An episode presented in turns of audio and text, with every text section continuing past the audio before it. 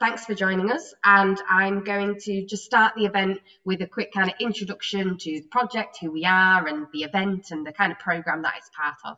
And we're going to be here for the next hour and a half, and there's going to be time for everyone to ask questions to the speakers and stuff too. So, but I'll just run through that. Give me 1 second.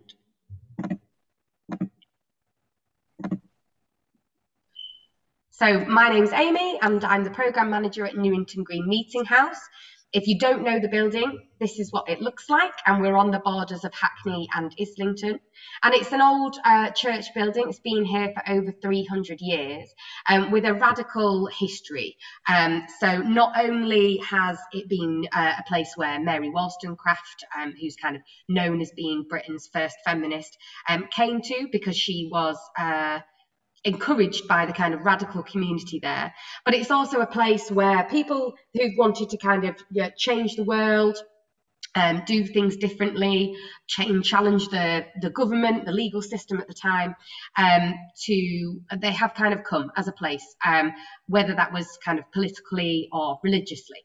And so on that kind of theme of changing the world, making the world a fairer place, we do all sorts of different kind of programmes and events. And this series is all about kind of working classness. So the Common People programme, through exhibitions, through photography, through online events, through in-person events, we're kind of looking at what it means to be working class today in our area. Does that even exist? Should we use another word? And so the speakers today are going to be talking about their lived experience of kind of working classness, and also just their thoughts, perhaps a little bit of research too that they're going to share about kind of the different kind of varieties of working classness. So just a couple of admin logistics things here. I'm sure you all are zoomed out anyway, and you know how to use this, but we are going to record this, and we haven't decided what we're going to do with the recording, but it's going to be one of two things. It will either be stripped and just audio, and it will be released on Spotify, or we will release it and put the whole video on our YouTube channel. If you don't want to be part of the recording, then if you hover over your name, left click, you can make it anonymous, just change the name, and you can turn your video off. On or off is fine for this event, it's up to you. And that way you won't be recorded on the recording.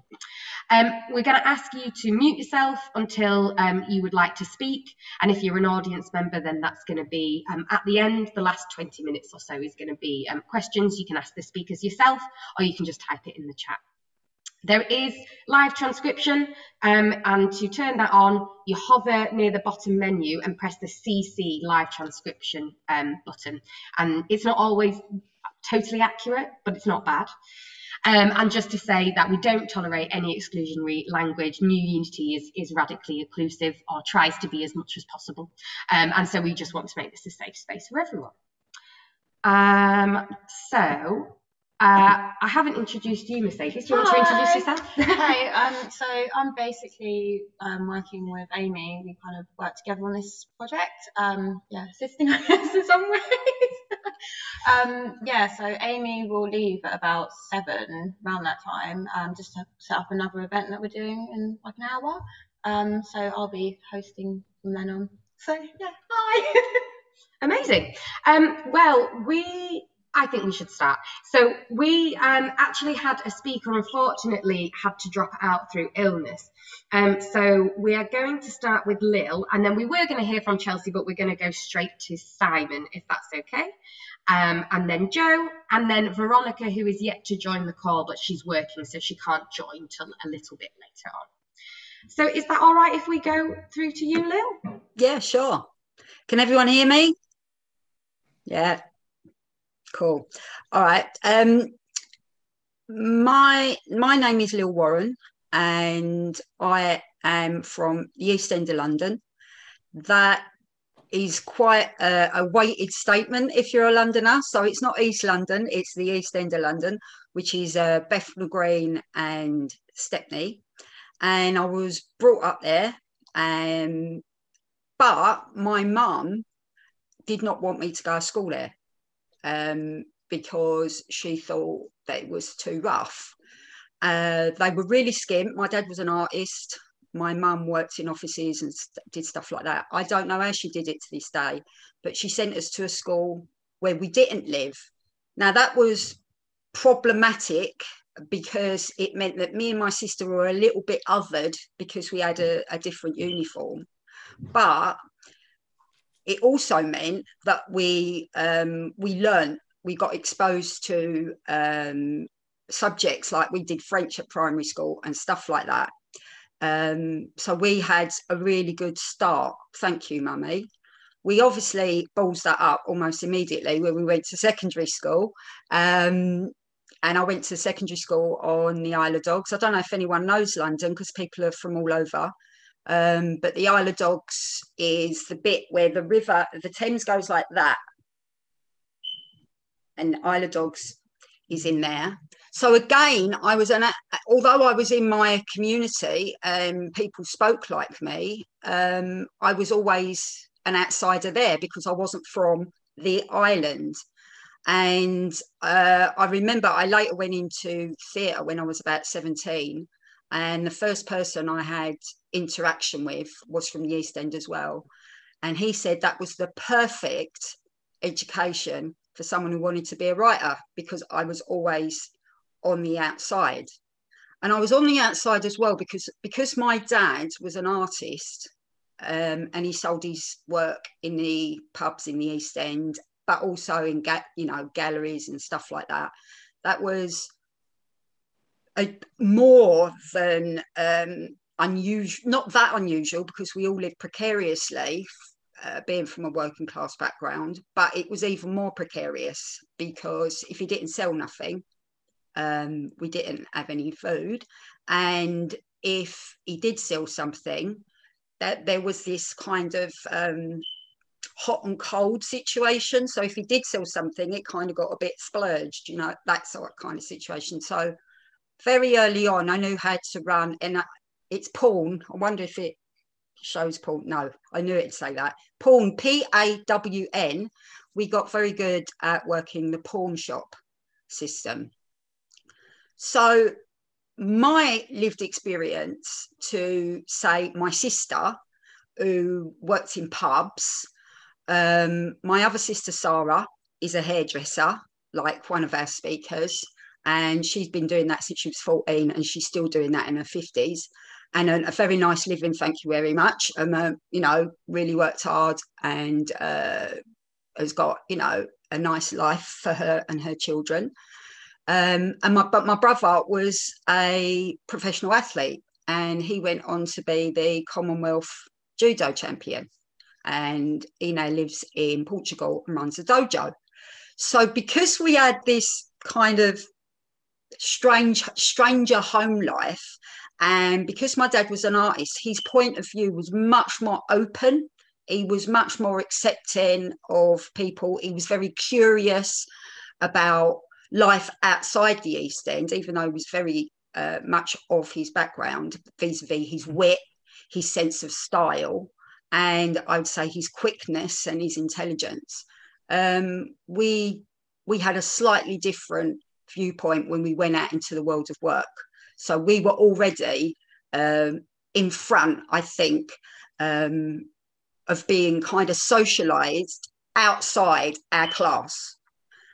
But another thing, I have said this before, and it's come up in previous conversations, because we lived in amongst the rag trade, there are other examples in the north of England and in Glasgow where you've got a rag trade. Your working class people take a lot of pride in their appearance, and this is sometimes in the past been patronised by people of different class because they think it's being flash, but it's not. It's just an expression, because we haven't got paint and stuff at home, it's just an expression of, I suppose, our artistic aesthetic. Yeah, I suppose that's what it is. Having a nice suit, having nice shoes, all knocked off, of course, from down the Roman or down the Waist or down Petticoat Lane or whatever. So although I did go into the arts, as everyone who is an artist in this country, I was always skint. And so in parallel with working in the arts, I obviously worked in the usual sort of part-time gig-based kind of work, which was pubs, the markets, cleaning, nannying. And I know we've got someone who represents the nannies union on later. So I had my foot in both camps, if you know what I mean. I didn't really realise that there was a problem with my class until I kind of went into theatre. And there were very, very few people that got me initially. This is a word you probably hear aimed particularly at gobby women. But yeah, I was aggressive, I was cheeky, I had a chip on my shoulder and all of that. And I think I did. Because if I went to be in a show or I was trying to produce a show, I had to do that on top of a day job. And it was exhausting. And so people wouldn't understand why you weren't quite on it, or you're a little bit short because you're knackered and stuff like that. In saying that, though, because I was from the East End, it's always that part of London, because it's near the docks, has always had a very rich community. So I think, I mean, there may be some Liverpudlians on here that will disagree with me, but I think Cockneys are first-rate working-class wits. And I think it stood me in good stead, because if I couldn't use language that, like we've said on here, exclusive language. I couldn't use language that I heard at home, that I heard at work, that I heard in factories, warehouses and stuff like that in a theatre environment. But I still could use my wit, and I continue. I didn't understand also when I went out of my class and worked in a different arena that my idiom was absolutely littered with Yiddish, Irish, but with a Cockney accent, French. Like there's a saying in the East End, Joe might know this, it's called San Fairy Ann, and it's spelled S-A-N-F-A-I-R-Y-A-N-N, San Fairy Ann, meaning it don't matter, it don't matter. But that comes from the French, Saint Fairy Ann. But yeah, in translation, it became San Fairy Ann. And as a side note, you'll find that people from, this is absolutely nothing to do with this talk, but as a side note, people from the East End say Beigel, not bagel. So that's how you can kind of tell. And also I found if I did meet people in theatre, we would have what we called the Cockney sniff off. So you would sort of check out where they went to school, who their mum and dad was, what they did for a living and stuff like that. But when I did come into contact with other people from a working class background, they would get quite shirty if I said, oh, you're working class like me. They go, no, I'm not. I'm an artist. There is no class in art. And that's a statement I kind of agree with for the individual. But as a group, I don't know if that's true. And that's one of the challenges. Oh, here's Dan. That's one of the challenges, I think, of trying to find your place within whatever arts arena you want to be in as a working class artist. I think it's much less of a problem in the film game, I find. That's way more democratic. And I suppose because that is possibly very practical, and it's to do with machinery like cameras, lights, and sound as well. So those things have got to be right. But on a set, you'll find that those people are usually sons and daughters of cab drivers, and the director is normally the son or daughter of another director, writer, or whatever. But things are changing. There's loads of different film festivals that encourage access and try and remove the barriers to people from different backgrounds to make films and produce art and stuff like that. So because I've been quite a lot involved with the season that Amy and Mercedes have organised, I have found myself repeating myself. So these issues of me being, I don't know, resentful, perhaps, still sort of, there's a kind of underlying resentment that I'm at this age, I'm only just getting it right. And it's taken me like 35 years to kind of understand the game. Before, I thought it was a war. And it is in a way, it can be a class war in the arts world. But I now understand it's a game, and I now am engaging with that game, and I'm playing that game. But because I've got to this age, I can't change too much. You really can't teach an old dog too many new tricks. So, as I say, problem sometimes not a problem. We were talking earlier, and Simon said, you know, it's a very fuzzy term now, working class. But I was taught always by my mother and by my grandmother and by my great-grandmothers to be proud of being working class, because we are the backbone. We are the ones that make the social infrastructure, the buildings, the roads.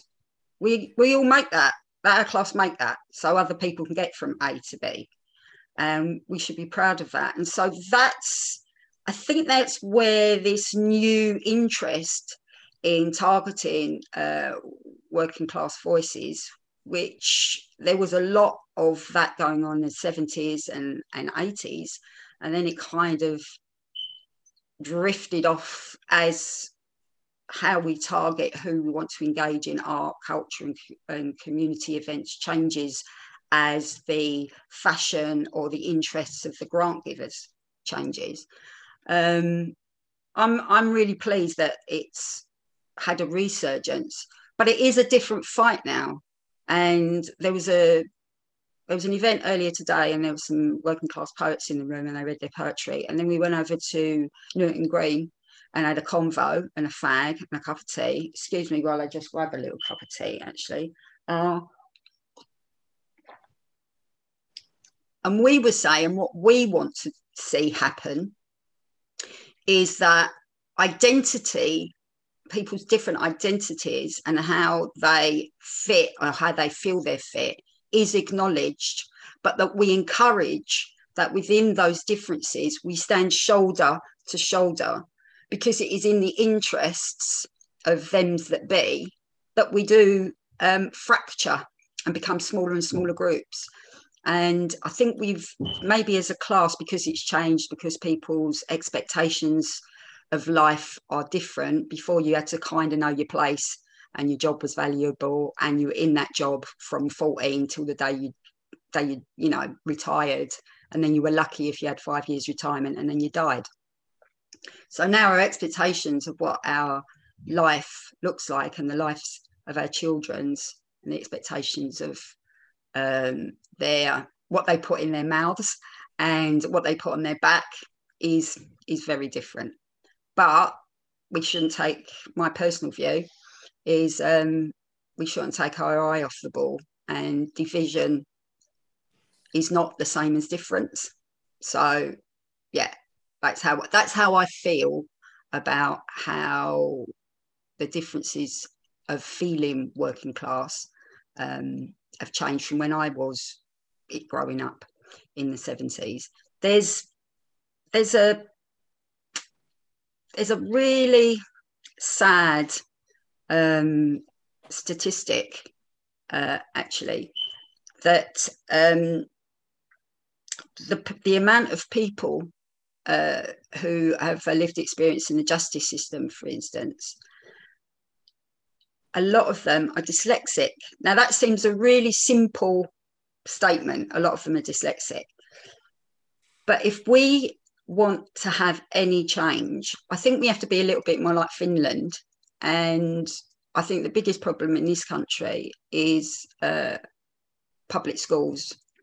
And once we get rid of those and we have access to good education for everyone, I think a lot of the work can be done before people leave school, let alone, you know, I have to wait till they get to university to get a wider worldview. As I say, I was a flash little person, and we call this the working class facelift, see, because my chin was jutting out all the time. So I've managed to keep my jawline because I always had the hump. But I think my ethos is I do where I can help others, because people help me. I help others from my class, and everyone has got a good story and everyone is of value.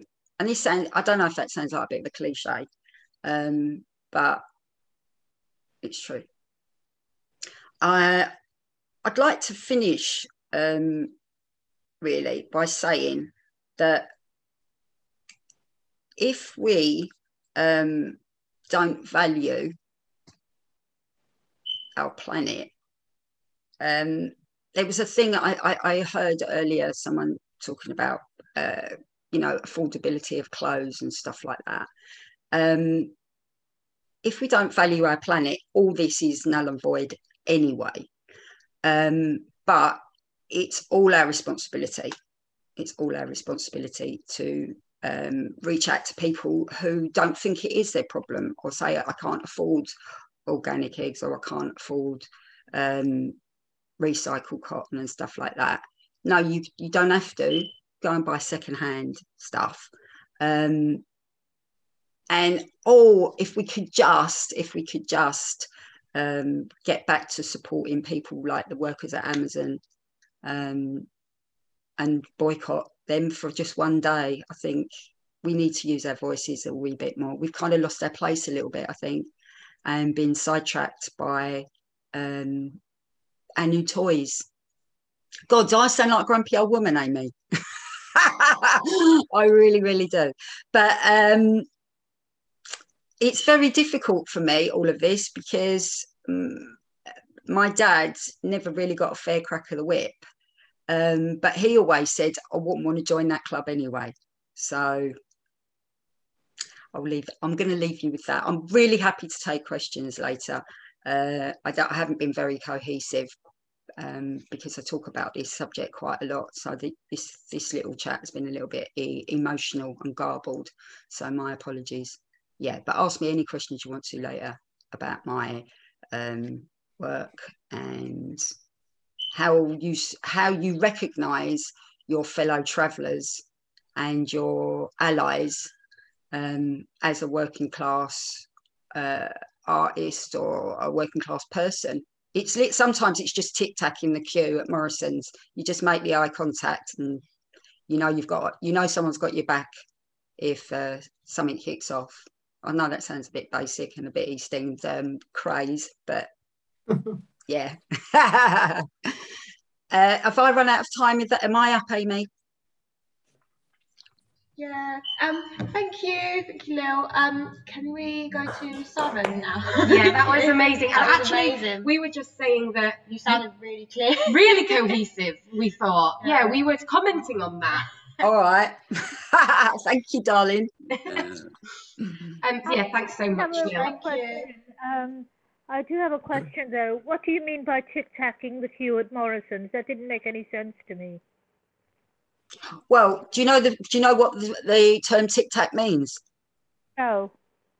Okay, so when in betting, you don't see it so much, but when you've got racehorses, the bookmakers, it's called tic-tac. So they signal like that. So if you want a tic-tac somebody, or you just smell them, that they're your friend, like you just know they're going to back you. It might only just be or right. Yeah, it's a signal to someone who who understands the trouble you're in, and they're just letting you know silently that they've got your back. Reading the emotional cues, that's brilliant. Got it now. Thank you very much. Yeah. Thank you. Okay, so Simon, if you come on next. Hello.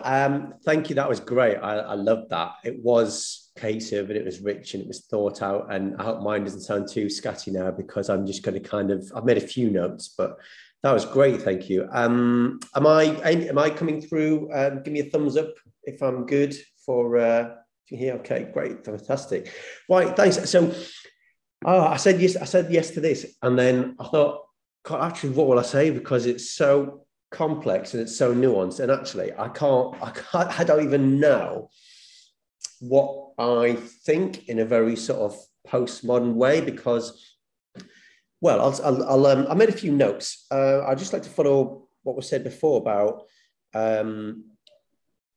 let's talk about class, but let's also not let it be used as a dividing tool. I do feel like this year, some people in the culture wars kind of made out that if you're white working class, or you couldn't be in favour of Black Lives Matter. And if you listen to people like Akala speak very well on these subjects, it's about power, it's about structures of power, it's about economics, it's about maintaining vested interests, it's about keeping certain people in certain positions of power and other people outside of that. So when Black Lives Matter was happening, I felt like I could totally get where they were coming from, because, you know, the difference between how the police treat you in one part of town and another is very different. And it's maybe, sorry, I do tend to speak a little bit fast. I'm just reading the chat there. It's maybe not London's a little bit different from where I grew up. Where I grew up, there were parts of town that had a reputation, like a whole area, and of course you'd be treated differently if you're on the street in that area to a more respectable part of town. So class, I think you can't separate it from race and gender, because for me it's about power, and it's a difficult thing to put your finger on. And yet at the same time, I feel like it very definitely clearly exists.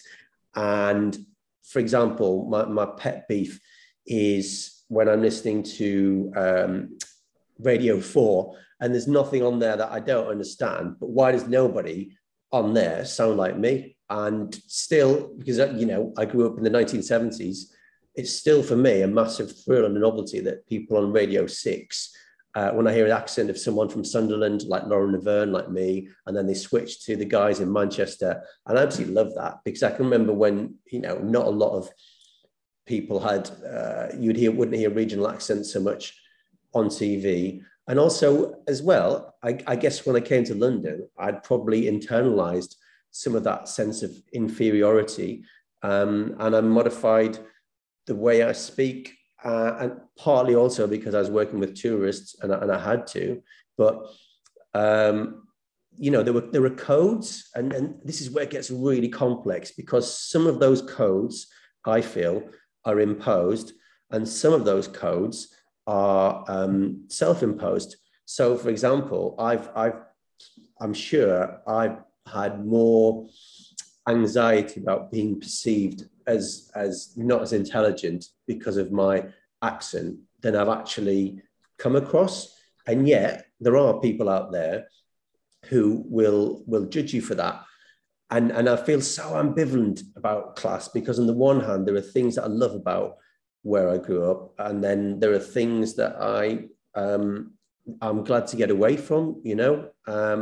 I was brought up in somewhere that is now very Brexit voting. Well, I mean, when they say very, I mean, none of it's massive, is it? It's never like 90% or 10%, but relative to the rest of the country, voted quite strongly for Brexit. And now I love living in a hyper-diverse part of Hackney with people. I'm multilingual myself, and I live with people from all over. And I love being surrounded by people of all types and hues, because I'm fascinated by them. And yet, again, the ambivalence, I understand what it is to when I grew up in the Northeast, we looked at the government in London, the Tory government again, And it was like we were being ruled by aliens, you know. We had the miners' strike, we were the enemy within.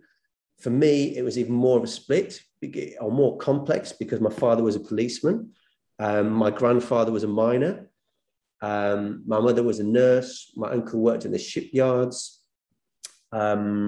So the complexities and again, and I think this is where sometimes things get a little bit binary. I know working class people that are ruthless capitalists, vote Tory and say, yes, it's a jungle out there. And, you know, that's just how it is. I know people that have got lots of money that are incredibly generous and liberal and feel like, you know, we should share things around. So it's incredibly complex and nuanced, and yet there is definitely something there.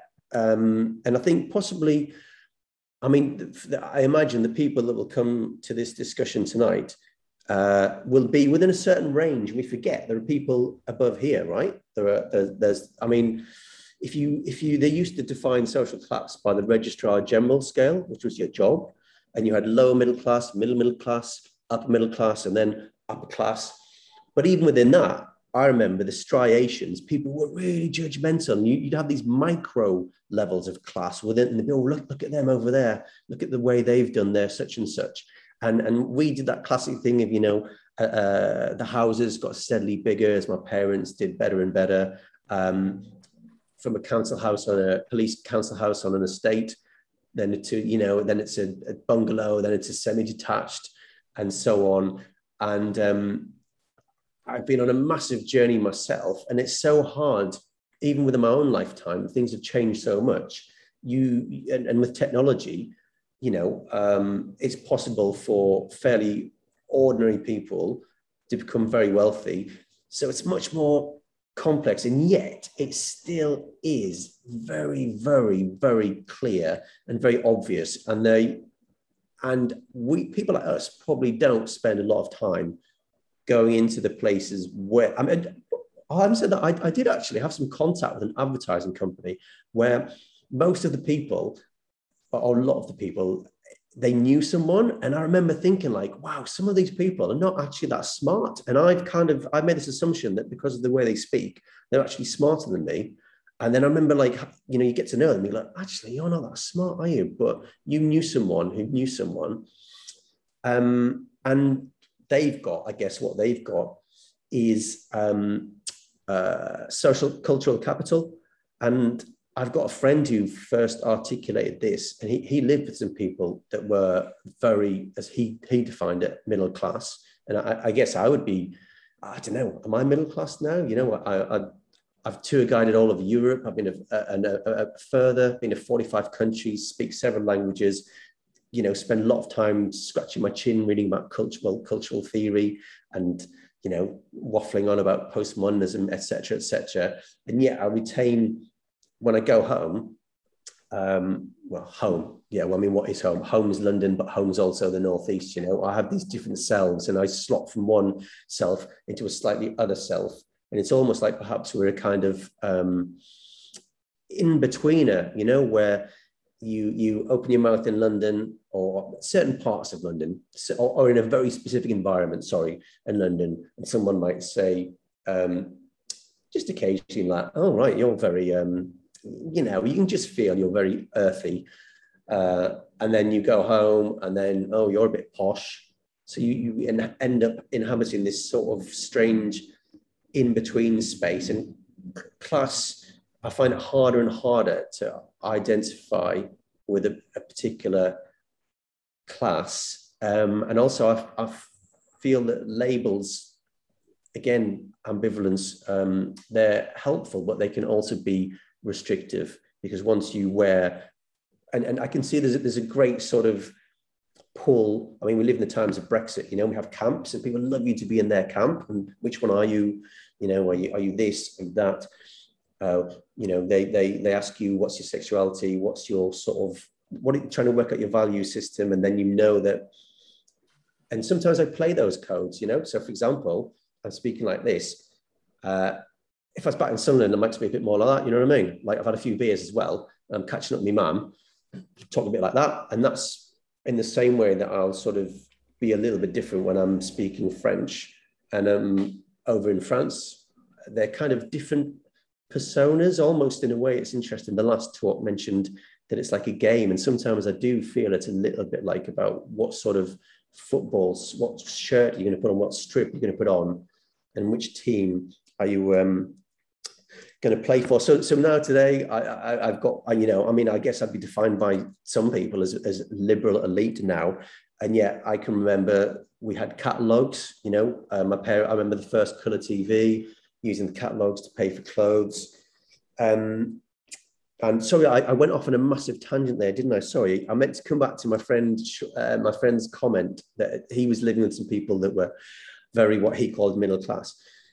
And he observed that some of the things I've been talking about, we had to spend years learning that. And yet these people, they just knew, for example, how to play a piano, the capital of Outer Mongolia, you know, which was the best food, the health, just all these things that they just took for granted.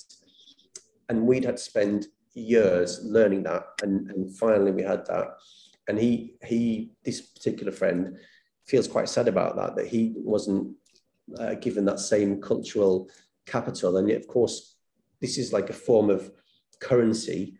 And to play the game, you need to be able to spend this form of currency. So, you know, for example, someone asks about the Lions tour when you're working in an advertising agency and you go, oh, who are the Lions? And they're like, oh, right. Whereas if you know that it's the international rugby team. So it's that cultural capital that, yeah. So it's, I'm just looking at my notes here. It's complicated. And I feel like I always knew there was more just because of the way I am. I always knew there was more over the hill, but I didn't know what it was. And I've kind of had two lives, and one life was quite conventional. And then I had a major life change and then went traveling and then basically discovered the rest of the world. And if you're born into a certain environment, then that's just naturally presented to you. You know, oh yeah, well, everyone spends a year in Australia, don't they? Everyone goes on safari in Kenya at some point, don't they? You know, that sort of thing. And this world of possibilities opened up. And I feel very sad in this time of Brexit that a version of me now in the same position might not be exposed to those ideas of like, well, maybe you could go and live abroad and maybe you could do, and there's a whole world out there. And I feel like there's almost this turning in, and in some ways, class, I feel like I mean, this is Newington Green Meeting House, right? Mary Wollstonecraft was a great exponent of Enlightenment ideals, right? And yet I feel there's a backlash at the moment culturally against Enlightenment, and people want simple ideas. And so there's a temptation, I think, to get back into our trenches and wear these identities really strongly. I'm Remain, I'm Leave, I'm you know, middle class, I'm working class. And I think we have to be, whilst acknowledging that there are some very definite power structures in place that, as was said before, they can be used to isolate and divide. And as was said before, dividing people is a great way to control them. So I guess to finish off, I'll say that, yeah, I'm very ambivalent about it. And yes, let's keep talking about it. And the genie's out of the box now, right? Intersectionality, we realize that life is incredibly complex and there are many ways to be in the world. So yeah, let's keep talking about class, but let's use it in an expansive way, and maybe a way that liberates us and opens doors and opens opportunities, and rather than becoming a tool for retrenchment. So I hope that was useful. So that's me. Thanks so much, Simon. Eloquent as ever. And if you're not familiar with Simon's work, Simon goes under Hackney Tours, and that is not just tours, it's all sorts of different research and creative projects and things like that. That's what we were just chatting about, that you're a bit of a do a bit of everything. And thank you for that. I think that kind of mixedy, uppy kind of feeling of not being that in-betweener that you said is something that I think resonates with us, and it's something that we've spoken about before, you know, not fitting in there and then not quite fitting in there. And we were also saying that a lot of the backlash we faced, experienced, wasn't so much from those new communities that weren't working class. Actually, it was from those working class communities of, you know, feeling like, oh, you've put on airs and graces all of a sudden, and oh, you've moved to London, and who does she think she is, you know, and all that kind of stuff. So that was really interesting. Thank you so much. Thank you. I think that we are going to Jo next. Let me just check. Yeah, Jo, are you ready? Is that okay with you? I'm ready. Can you hear me? I can. 1 second. Go ahead. Hi, well, I'm Jo Sutherland, and first of all, thank you so much for inviting me. It's really a pleasure. Also, it's so fascinating to listen to the speakers previously. I'm not just saying that, it really genuinely is. And the trouble, of course, is that when you're the third one on the list, you hear all of these amazing ideas, and it's like a catalyst, and you think, oh my God, and I should have said this, and I should have said that. So what I'm going to try and do is I'm going to just try and be quite honest and tell you a little bit about my bizarre life, and hopefully not too bizarre, and let you kind of maybe work things out yourself or draw whatever conclusions you would like to. So with your permission, that's what I'd like to do. So I'm Jo Sutherland, and I was born to a mother and father who came from council estate. My grandfather and grandmother were in a council flat in Camden. My grandfather originally was from East London. I was born in Stamford Hill, but my parents were at the time when there was really an opportunity through education to sort of change your horizons, and they took it with both hands. And I think that was a golden opportunity that probably doesn't even exist for people of a similar age today. Now, I'm going to begin my story in a way, I think, at nursery school. So when I was very little, a teacher told us at nursery school, she said, listen, I would like you to draw a picture of what your future will be like, where you'll live, what things will look like. And I drew this amazing picture of this beautiful house. Well, it was a bit cliche. It was sort of, you know, there was a white picket fence and stuff. And the teacher came along and she said, what a beautiful picture. That's lovely. And she pointed to one of the figures, this dark-haired man. And she said, and is this you? And I was very confused. And I said, of course not. That's me. So I pointed at this lady I'd drawn. And she said, well, who is this then? And I said, well, that's my husband, silly. And this would have been in the 70s, but at that moment in the 70s, when I said that, I knew I'd said something really, really, really wrong. And the teacher, you know, my picture was taken off me. I didn't see it. And worried letters were sent home to my parents. So I started off feeling a little bit confused, I suppose, thinking I was one thing, but then, you know, feeling that perhaps I didn't quite fit. And I went to my school, and that was Hendon Comprehensive. And when I was there, things didn't particularly get any better for me. I was still just as confused, but I was bloody defiant. And so I did start wearing makeup, and I started looking probably quite strange to a lot of people. And I had this strong feeling that nobody really could see me for who I was. I wasn't really bullied because I was so vicious that if you ever tried to bully me, I would always fight back. But right at the end of Hendon School, before we were leaving and before we were going to go on to our walks of life, and for me, my walk of life was going to be trained to be a hairdresser, very well trained at Vidal Sassoon. I was very lucky to get in there. We went to the end of school disco, and the heartthrob of Hendon School at that time was also my chief tormentor. And he was about to join the Navy. The kids who were the sort of posher kids, the better educated kids, were going off to university, sixth form and university. And then I was going to go down to be a hairdresser. And at the end of this disco, he came up to me and he said, "I'm joining the Navy. We'll never see each other again." And I was quite pleased. I said, "Good." And he said, "Look, I know what the problem is here. You're not really a boy, are you?" And I was shocked, because for the first time ever, it was like somebody could actually see me for what I was. Well, it was an amazing thing. And from that point on, I started my hairdressing training. I underwent gender reassignment. I suppose at that time I was living what people would call a very working class existence. By the way, the reason I was going to do an apprenticeship was because my grandfather was a fine instrument maker at Boosey and Hawkes, and he believed that every boy and girl needed to have a sort of trade or needed an apprenticeship. That was really important, because he explained to me that if you had a skill, that could actually elevate you. And I realise now he's talking about in his class, I think.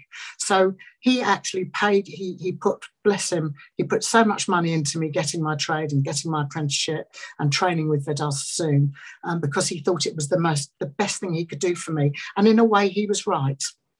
After 6 years of hairdressing, I did very well. I did quite a bit of photographic work, but I was really beginning to wonder about myself. I'd undergone gender reassignment surgery, which was very tricky in those days. And I think it was very easy if you had enough money to go privately, but unfortunately I didn't. And I had some surgery, which actually at the time was botched. It's sort of been sorted out now. And I was trying to find myself. I was desperately trying to find myself. And I wanted to test myself as well. And this is going to sound utterly bizarre, but I started to think about the sort of difficult situations I could put myself in and to see what I was really made of. And one of the things I did is I applied to join the prison service. Now, this would have been sort of at the end of the 1980s. I joined in the 1990s. And for somebody like me, a trans woman, I was told I was the first ever person to have made such an application. And after a number of tests, and I had to have quite a few interviews, I was accepted. And I started working at Pentonville Prison, down on the Caledonian Road. And I started working with adults. And I stayed with the prison service for some time. Now, working for the prison service might sound absolutely dreadful. I should state, actually, I was working in the male prison service as a female officer. And people always say, wasn't that terribly dangerous? And it's true, it might have been. And nobody was really quite sure. But actually, I managed it without any difficulty. Years later, and when I was preparing to talk to you, I started to think, well, what really made me join the prison service? I mean, you know, I could have done so many things. And I thought, was it just the power? Have I got some sort of demonic streak through me where I like terrorising people? And I may have, but I don't think I have. But what I think I realised was that when you go into a prison is very much like a microcosm of society. So it's like a parallel class. So oddly enough, there were a lot of similarities, I feel, between me and the prisoners. For example, we had both been really shunned, I think, by society. We had certainly been shunned by education. I mean, I was told I was too thick to do anything. They couldn't wait to get me out of school. And a lot of prisoners had this. A lot of them had sort of educational special needs, as Lil alluded to, and she's completely right, and an incredibly high number. I had, you know, a mild form of dyslexia myself, but all of these things seem to be similar. Now, the funny thing is that although society shuns prisoners, I have this feeling that when you're in prison, you actually have, and whether you be an officer or an inmate, I think you actually, oddly enough, have an opportunity to shine. And it may be in a slightly perverse way, but because everyone has been pushed away from society or come from a really difficult background, all you need to do is to show that you're an all right bloke or woman, that you're strong enough, you're not a pushover. And there are ways that you can build status that ironically you might not be able to build outside of prison. And that was really, really fascinating to me. And also what was fascinating to me were the types of prisoners you met in different prisons. So, for example, when I joined Pentonville, which was, I think, 1990, there were still lots of gangs of prisoners who were going in and out. And you saw how a lot of these people knew each other. And then just by the fact that they interacted with me, they kind of got to know me as well. I stayed with Pentonville Prison, and I did sort of further training, and then and I was involved in quite a few of the riots that happened. I was very, very young, but there was a lot of difficulties with riots in prisons at the time. Strange Ways being my first introduction to the prison service, which was probably one of the worst prison riots ever. And I then moved to Lincoln, and then I moved to the Northeast, to a place called Home House, which is in Middlesbrough.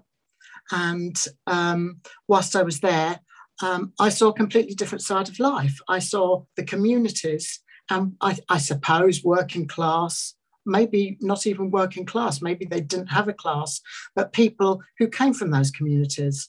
And it was really, really shocking. It was really an education for me. And to actually see the sort of conditions that some people lived in. I thought I had it bad living on the Cali Road, but I used to go to some sort of pit villages and things that had no employment, and it was really quite dire. There's one thing I would like to say, though. I'm sorry if I'm really rabbiting on about this, but one thing I think is really interesting, that perhaps talks to the kind of, I don't know, not friendship is the wrong word, but the sort of link perhaps about people when they're thrown into a position together, when they're outside. Was something that happened to me in Lincoln. I was on detached duty and my house was broken into, and the police telephoned me and they said, "You need to get back to Lincoln. Your house has been broken into and we've caught them." And I was amazed they caught these people who had broken into my house. And it transpired that one of the prisoners had heard my house was going to get broken into. And I was quite worried. I have to say, they even knew where I lived, but still, it was a small town.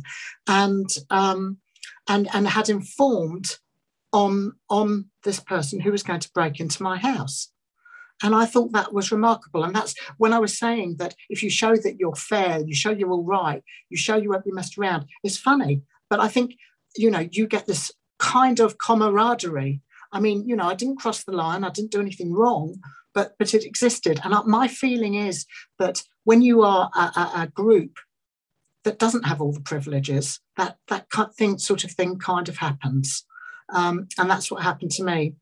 So I had these amazing experiences. I was very privileged. I was able to create a rehabilitation program in the Northeast for young offenders, and which was marvellous, and I got a little award for that. And then I went on, and I wanted to see if I had a brain. I thought I might have one. I wasn't sure. I think it comes back to what one of the other speakers was saying. I think you sort of just assume, and you are told that maybe you aren't necessarily that bright if you're slightly different. And I went on, and eventually I took a law degree, and then I read for the bar. I became a member of the Inner Temple. And I think this was really interesting for me, because it was when I was trained as a barrister that I think I really, really became aware of the class system and the barriers of a class system. And I think Simon said, and I think he's right, it is quite a nebulous term. You don't know quite where it begins and where it ends. But there's definitely, a set of connectors which helped you if you came from a certain group of people. So just as the tic-tacking that Lil talks about in Morrison's, it's really funny, but when you're in a chambers meeting, or when you're at the Inner Temple dining or whatever you're doing, there is also tic-tacking going on there. And it's amazing how very specifically and quickly people seem to be able to put you into a box and determine who's one of their own. And that was something that I very, very, very much noticed. I went through my training. I got very good grades and all the other things that was required of me, but I was not able to get a pupillage. There is huge competition for pupillages, as may I just say, preempt anything else I'm about to say. There's huge competition for them, but I did notice that when I was doing debating, when I was doing debating championships at Cambridge, when I looked around me at my friends and who had actually got pupillage, a lot didn't, but I didn't really know anyone who had come from a comprehensive school who had. And when I was actually doing some debating competitions down at Cambridge, I actually was asking around and there was nobody who came from a comprehensive school there at all. There were some grammar schools, which they called state schools, which I didn't quite understand to begin with, but that's a mistake on my part. You know, and so there really, really is a sort of, problem, I think, and I think it probably still sort of exists.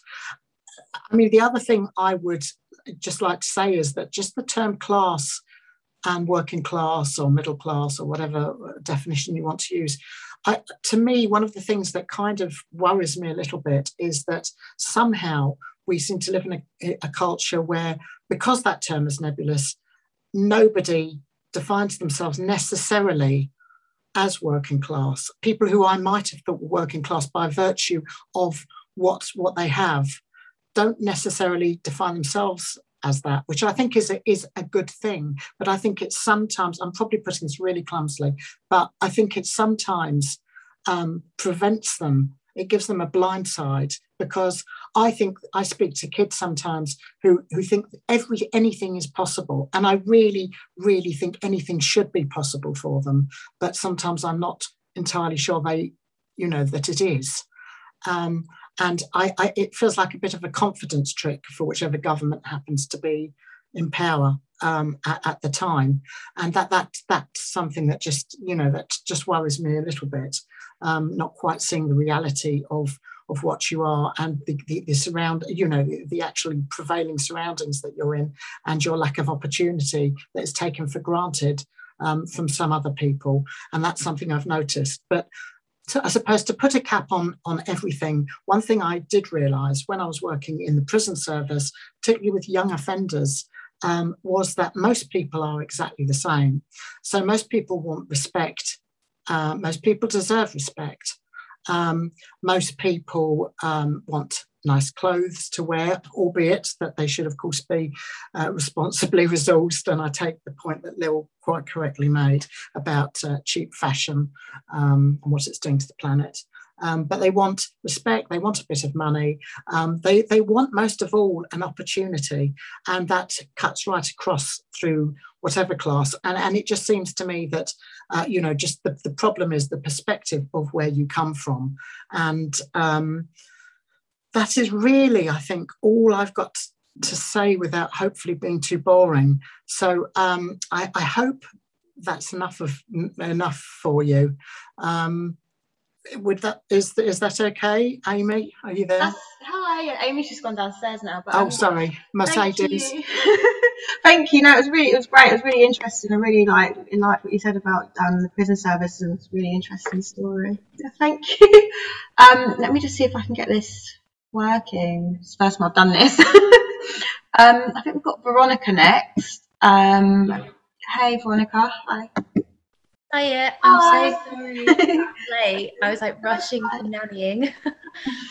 But yeah, thank you so much for having me. And it was nice to be able to at least catch Joanne's speech, because it was really interesting to hear a bit more about your experience. I feel like I've not actually come with loads prepared. I guess I just kind of wanted to have a bit of a chat. I feel like that, sorry if I ramble on.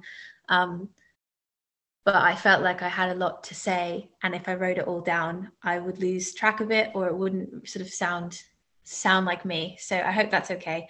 But yeah, my name's Veronica. I'm based in South London at the moment, but I'm originally from Australia. I moved here about 5 years ago.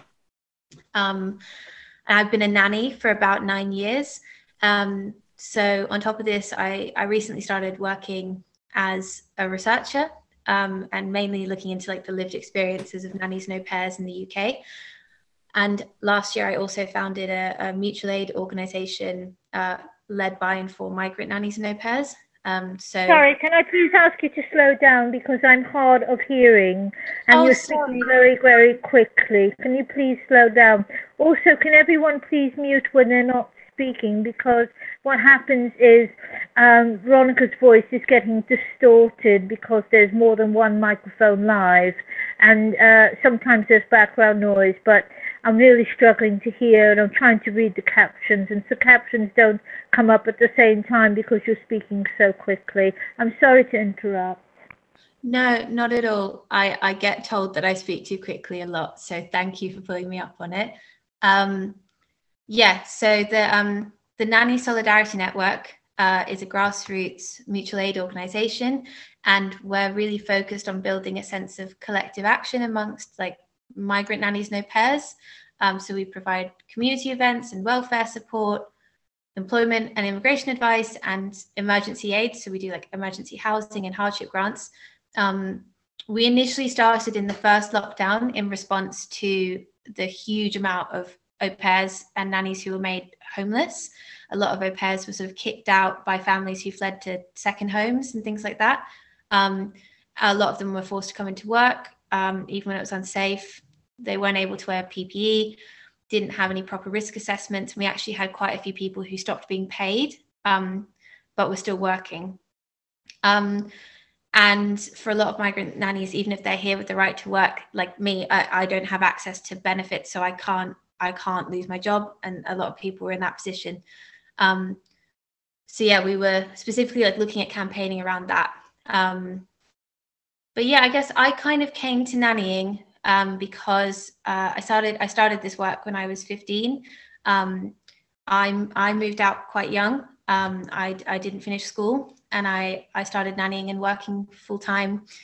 And I guess I kind of had quite a rough couple of years, and I didn't have a lot of contact with my parents, and sort of what saved me, I guess, was I had a social worker assigned to me when I was 19, which is not the norm. A lot of the time, I guess, from what I've heard from my friends, you tend to get a social worker when you're a minor. I didn't, no one turned up then, so I don't know why.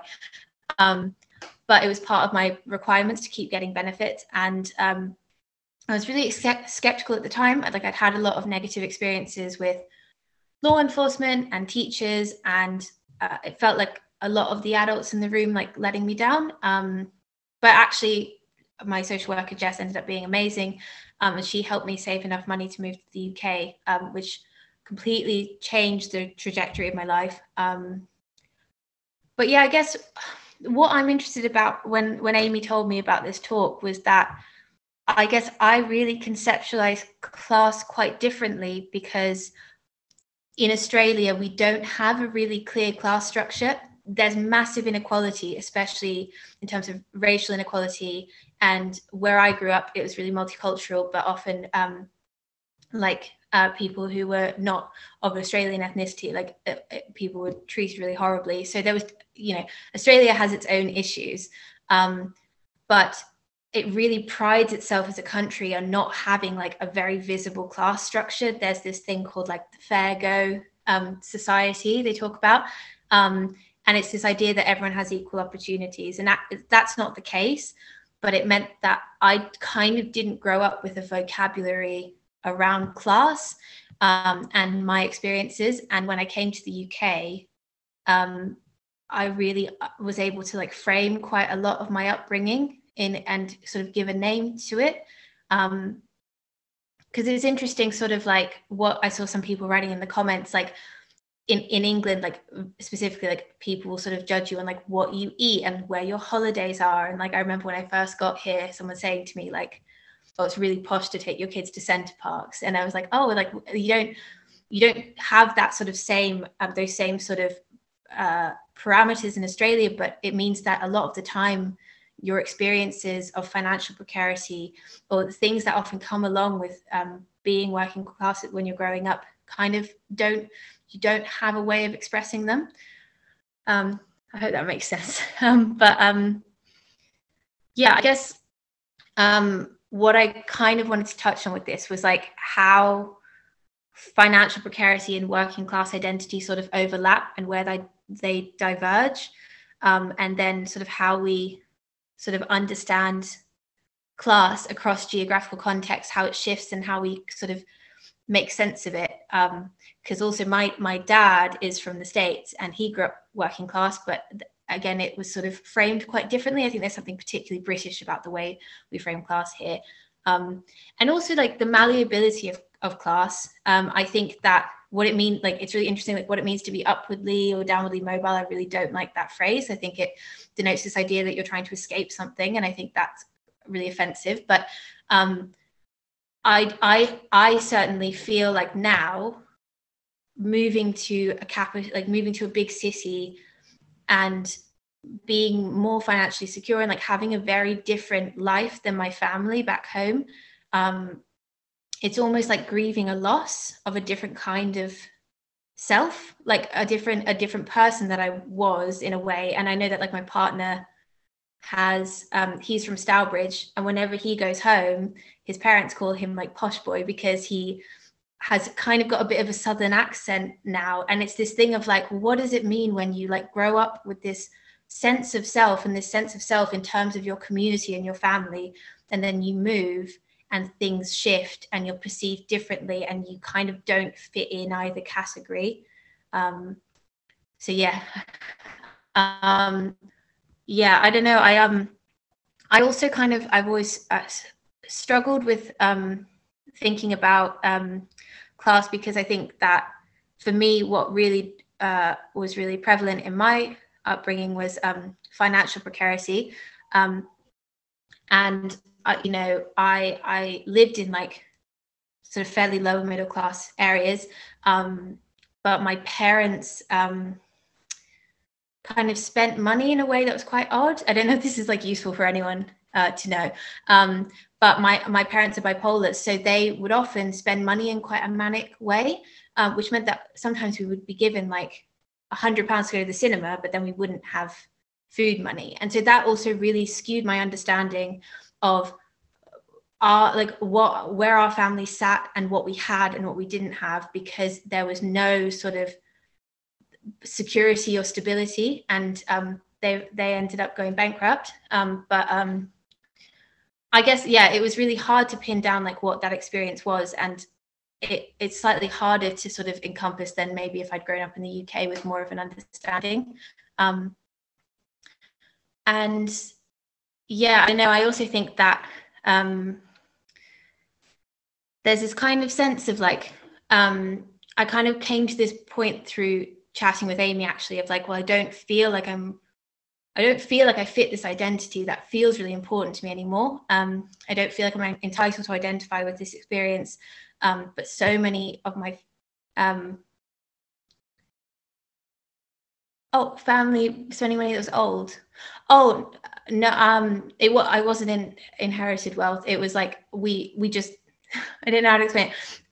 We had like my parents didn't earn a lot of money, but they spent money very manically. So even when we didn't have money, they spent it, and they would go into quite a lot of debt. It was kind of a symptom of their mania that they would spend money in a certain way. So when you're 8 years old, you think, oh, like we're buying all this new stuff, we must be okay for money. And then you kind of look back when you're older and you're like, oh, we didn't have food money, or we didn't ever go on holidays or things like that. It was a symptom of sort of illness, if that makes sense. Yeah, it's a symptom of bipolar disorder. When you're in the manic stage, to spend money to excess, that's one of the symptoms. That's right. Yeah, no, it's just that I'm trying to follow you, and again, you're speaking a little bit too much ahead of the captions, and the captions translated you as spending money that was old, and I didn't follow what you were saying subsequently, didn't match up to what the caption said, and I got very confused. Yeah, sorry, I'm trying to slow down, but I think I've been, I've rambled on quite a lot anyway, but yeah, I don't know. I feel like that's kind of where my head's been at thinking about this, because I still find it something that is quite nebulous for me, and something that I've talked a lot about with friends here as I kind of, I feel like I'm understanding myself more in adulthood and understanding like an Australian perspective on it a bit more as I get older.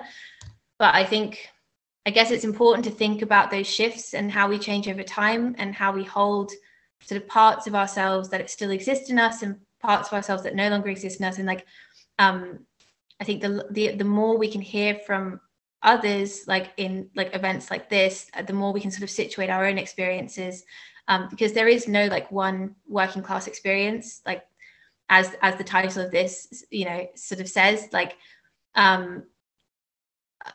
things are always going to overlap with like race and religion and geography, and it's really hard to pin down one kind of experience, and I think that can often make people feel like a fraud or feel like they don't fit in somewhere. But actually, like, it's about just expanding the vocabulary to explain our experiences, even if they don't fit perfectly, and kind of making space for that grey area.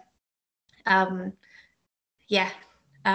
anyway, I've gone on enough, but thank you very much for listening to me, and I'm sorry if I was too fast. Okay. Hi, thank you. I'm just trying to remove the spotlight off. Hi, yeah, that was really great, really interesting. I really liked what you were saying about the British kind of, well, I think it's what you were saying, like British class system being quite like strict and quite defined in some ways, I guess. And about like social mobility, like upwards and downwards, and how I think don't really like it or something. But yeah, it was really great. Has anyone got any questions or anything? Really finding it difficult to understand you. Sorry, that was me. Does anyone have any questions to ask? Anyone? No?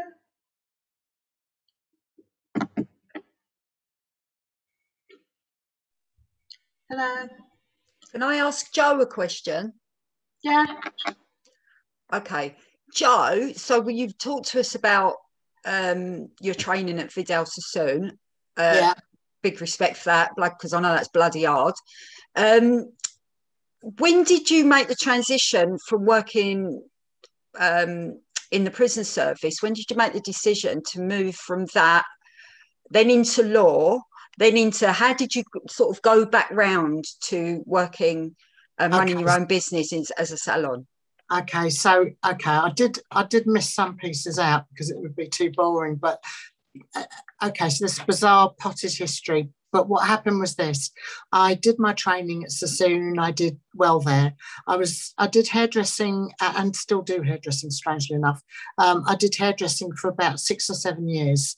I saw some adverts for prison service, and I went for it. I worked in the prison service for about, so I started in 1990, and I carried on there, and I became part of an experimental project with, if you, this sounds so awful, but the government was trying to run a boot camp for young offenders, but it was running it in conjunction with the British Army.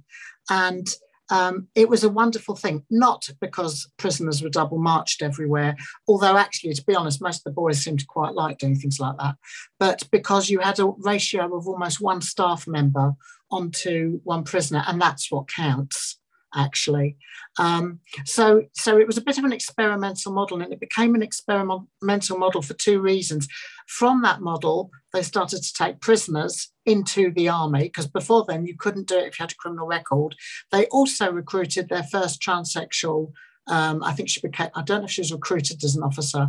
And all I was told was they were keeping their eye on me to see how integration could happen.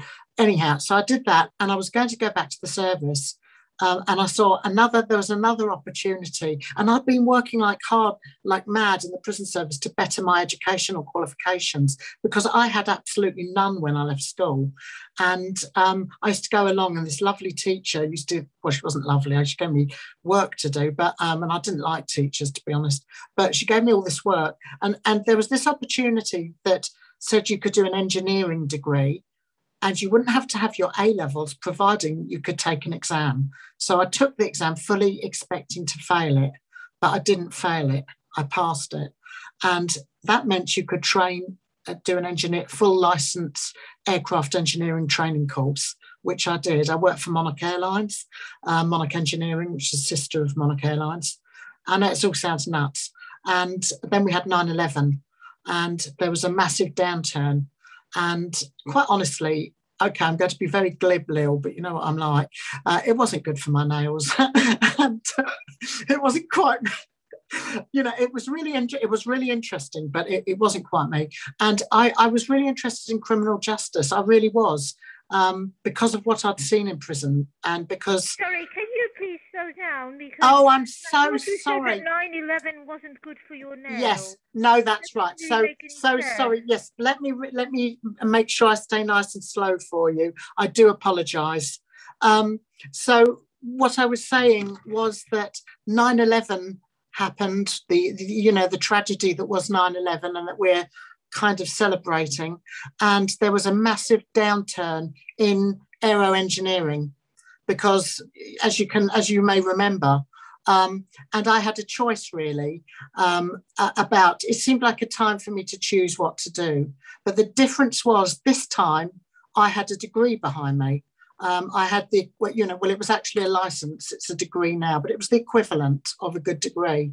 And I realised I could use this degree, and I could go to law school and do a conversion course. Now, it was very hard for me to go to law school because, as Lil actually said, I didn't have any money behind me.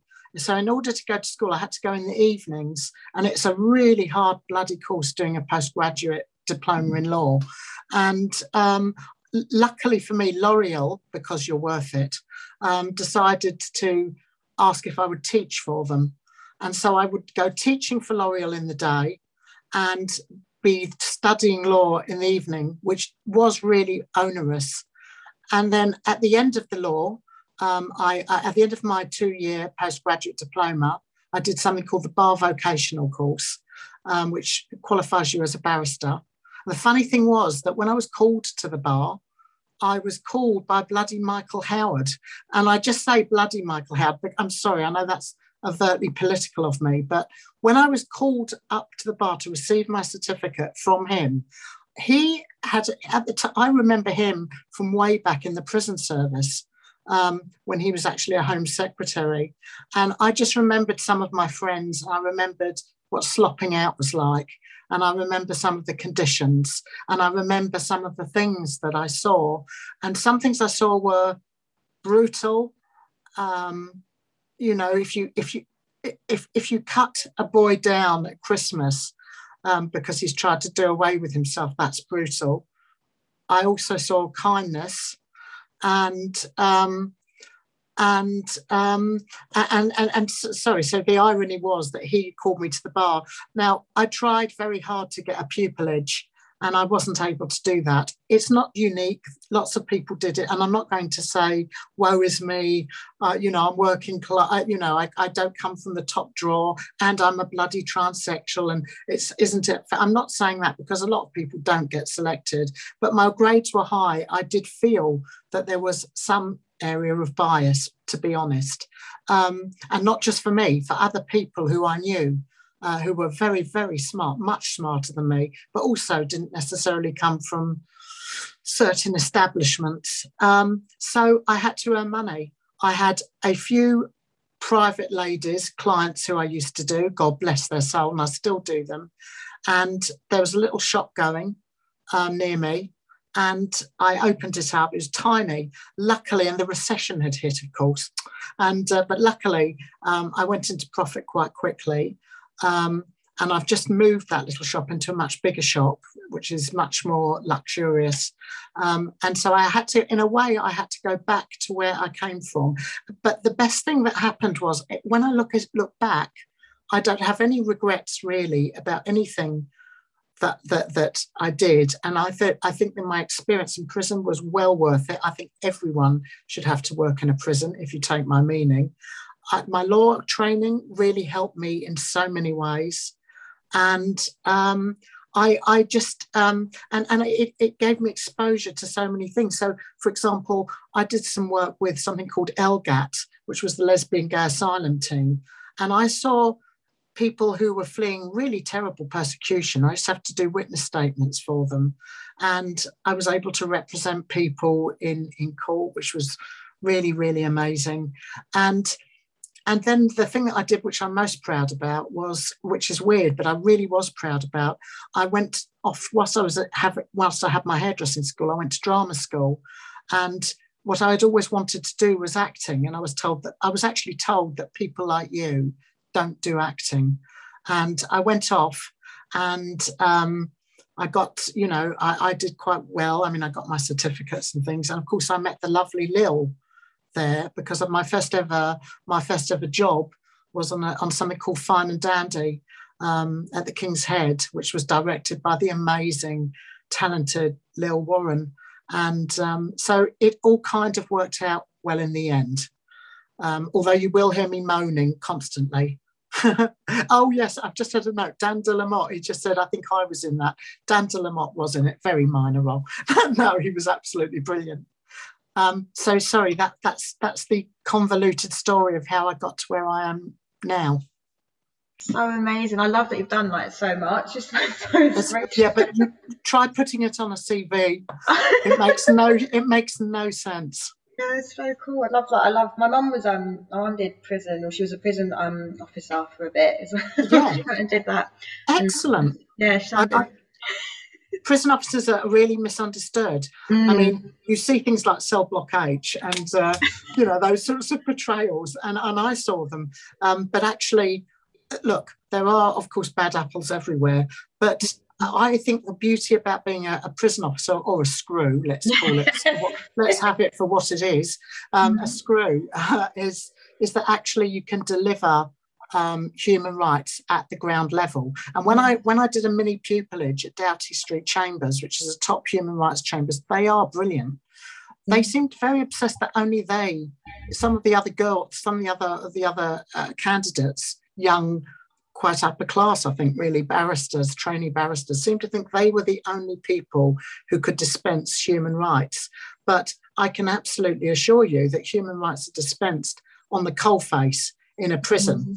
Sorry, it may bore you, but I feel I should say this.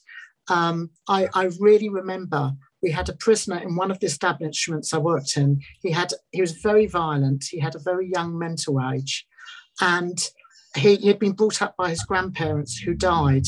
There wasn't funding to take him to go to his funeral, their funeral, and he was bereft. And one of the prison officers, who actually I really hated because we used to argue and he was rude to me, and ironically looked just like me, though, like a male version of me.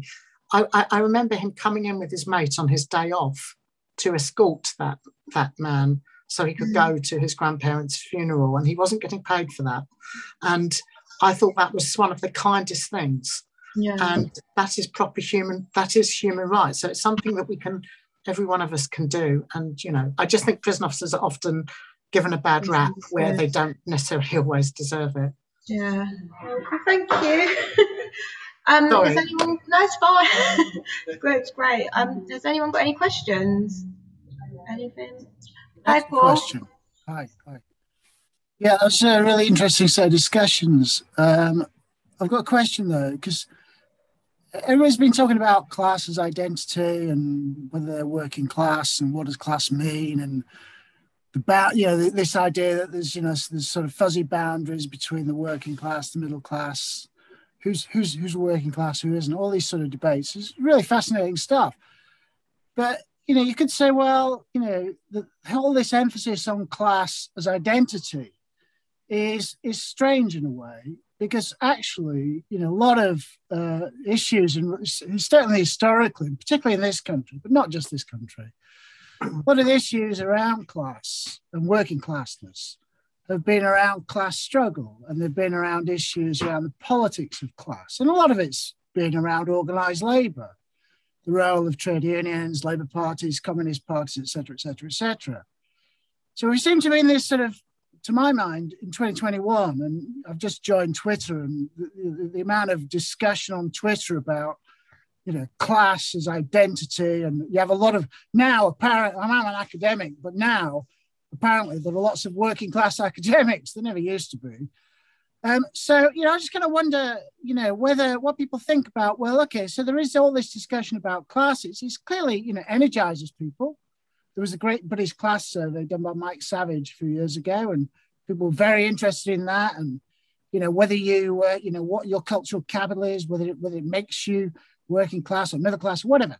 But you could say, well, this is all a bit odd, because actually the working class, in terms of the organised working class, has never been weaker. It's incredibly weak. And that the politics of class, in the politics, you know, labour politics, I'm not just talking about the Labour Party, but obviously that's part of it, is actually pretty weak. And, you know, you could argue in many ways, and again, there's this sort of issue around Brexit, and, you know, the whole debate, again, there's a debate there as to why people voted Brexit, et cetera, et cetera. But again, you know, it's interesting there that kind of the, one of the arguments around that was that, you know, some arguments anyway, is that the working, part of the working class, the so-called left behind, they voted they voted for Brexit, not because of any kind of, you know, progressive idea of, you know, this is going to enhance progressive politics. It was simply because they were pissed off and were, quote unquote, left behind in this great, you know, economic race that is the UK. So I just wonder what people thought about that. You know, is you know, about this relationship between class as culture and class, working class as culture and working class as politics. Oh, sorry to cut in. It's actually, the event does finish at 7:30. I was just wondering if you have a question, or is there? That is the question. What do people think about that? What do people think about the idea? There's all this emphasis on class as identity. At the same time, you could argue the idea of the working class in terms of politics has never been weaker. I think, Paul, it depends kind of politically. If you're coming at this from a kind of Marxist view of what class is, and, you know, that's absolutely fine. But I think that, I guess, this kind of programme and this particular event, you might subscribe to that, and you know, that's fine, but I think that we were trying to maybe unpick that a little bit, and kind of think about, you know, the different experiences of class that you might have. So you might be a woman and working class, or, you know, a person of colour and working class, and things like that. And I guess that's something, and my understanding also is of, you know, Marx didn't kind of get there, but I think there's quite a lot in there that you can read that was kind of his, he was kind of saying, and there's work to be done there. And someone like Paul Gilroy kind of talks about it from a perspective of, like, there's many different experiences of class. And I think with everything, things evolve, right? And so I'm not talking about, I'm not a Marxist. I'm just talking about the, you know, the historical development of the labour movement in this country, which has been incredibly important in relationship to how working classness has been thought about. And it seems to be then that is very, well, I would argue it's incredibly weak now. Veronica, did you want to say something? Yeah, I know we have to finish up, but I just wanted to say really briefly, I actually think that the labour movement in this country is really strong. It's just really divided. And I think part of that is the Labour Party's insistence on this idea of one type of working class person. Yeah. It's this white working class, northern community. Yeah. But actually, if you look at the precariat now, and like Mike Savage looks at this and where sort of geographically how it's shifted, we're looking at gig workers in London. We're looking at people under the age of 30. I know that a lot of the au pairs we have and nannies we have, they're finding their work on digital platforms like Bubble, Coro Kids, people are doing Uber driving. And I think part of Labour's failure now, and I don't want to get too much into this because it makes me too angry, is that there's a sense of we have to win back, you know, we have to win back the red wall. But actually, you're not looking at the new working class, the working class that is in front of you, because for me now, I think the precariat and the site of labour struggle is really governed by who owns homes and who doesn't. And actually, a lot of traditionally working class people in the Midlands and in that sort of red wall, they were able to buy their homes at a less volatile time, and that really does change sort of where they lie on the political spectrum. I think we need to be looking to like non-white communities in London, people who are young, are working through gig apps, people who are interning. I think it's just the parameters have really shifted. Yeah, sorry, can I say something just in relation to that? But I'm afraid I don't think I'm going to be able to answer your question. But I mean, what just strikes me is that for me, when you talk about class, it's obviously now extremely an extremely diverse thing, actually, as we've even heard tonight.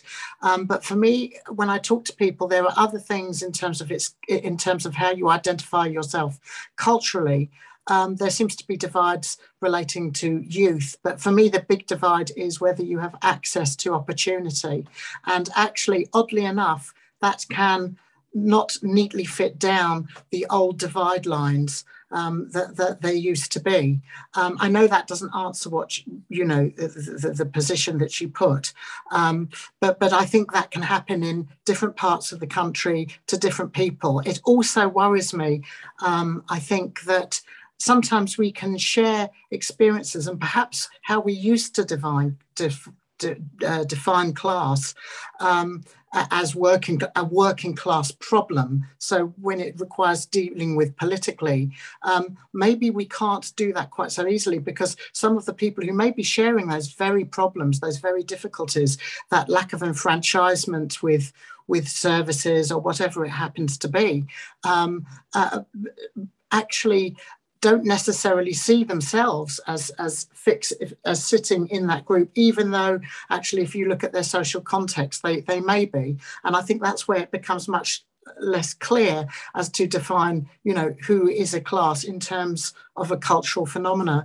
And I mean, all I can say is from the point of view of employment and the weakening of employment, you are right.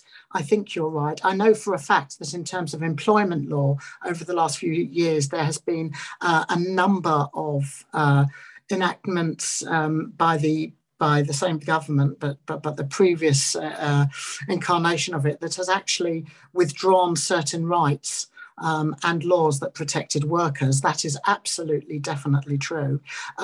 Maybe, I hope, I live in hope, but I am quite cynical. You know, at the moment we're facing chronic shortages. I'm not going to get into the politics of Brexit or anything like that. I just can't. But, you know, my hope would be that for the first time, maybe workers will be in greater demand, and maybe they will be able to push for something better. But then I'm sure prices will rise and so on and so forth. But there does seem to me, and I'm not political particularly in any way, but it does seem to me that there aren't many parties out there that actually speak to most of the people I speak to and that I know and that, you know, I relate to. And I think that is also a big part of the problem. And I'm sorry, it's not an answer to your question. I did preface it by saying it wouldn't be. But it's just something I wanted to add into the mix. Thank you. We actually have to wrap it up now because we've got another event on in 20 minutes. But thank you so much, guys. I really appreciate it. It was a really great discussion, really interesting. Thank you so much. And we're going to be in touch to ask you what it feels most appropriate to do with it, whether put it on the YouTube channel or, you know, the audio. But yeah, thanks for coming and taking part. And if you're local, we're having a party here at Newington Green Meeting House. Between 8 and 11, and we've got an amazing exhibition that Mercedes helped put together, and we've got a bar, and we've got some live music from Common Sound. But thanks again, everyone. Thank you.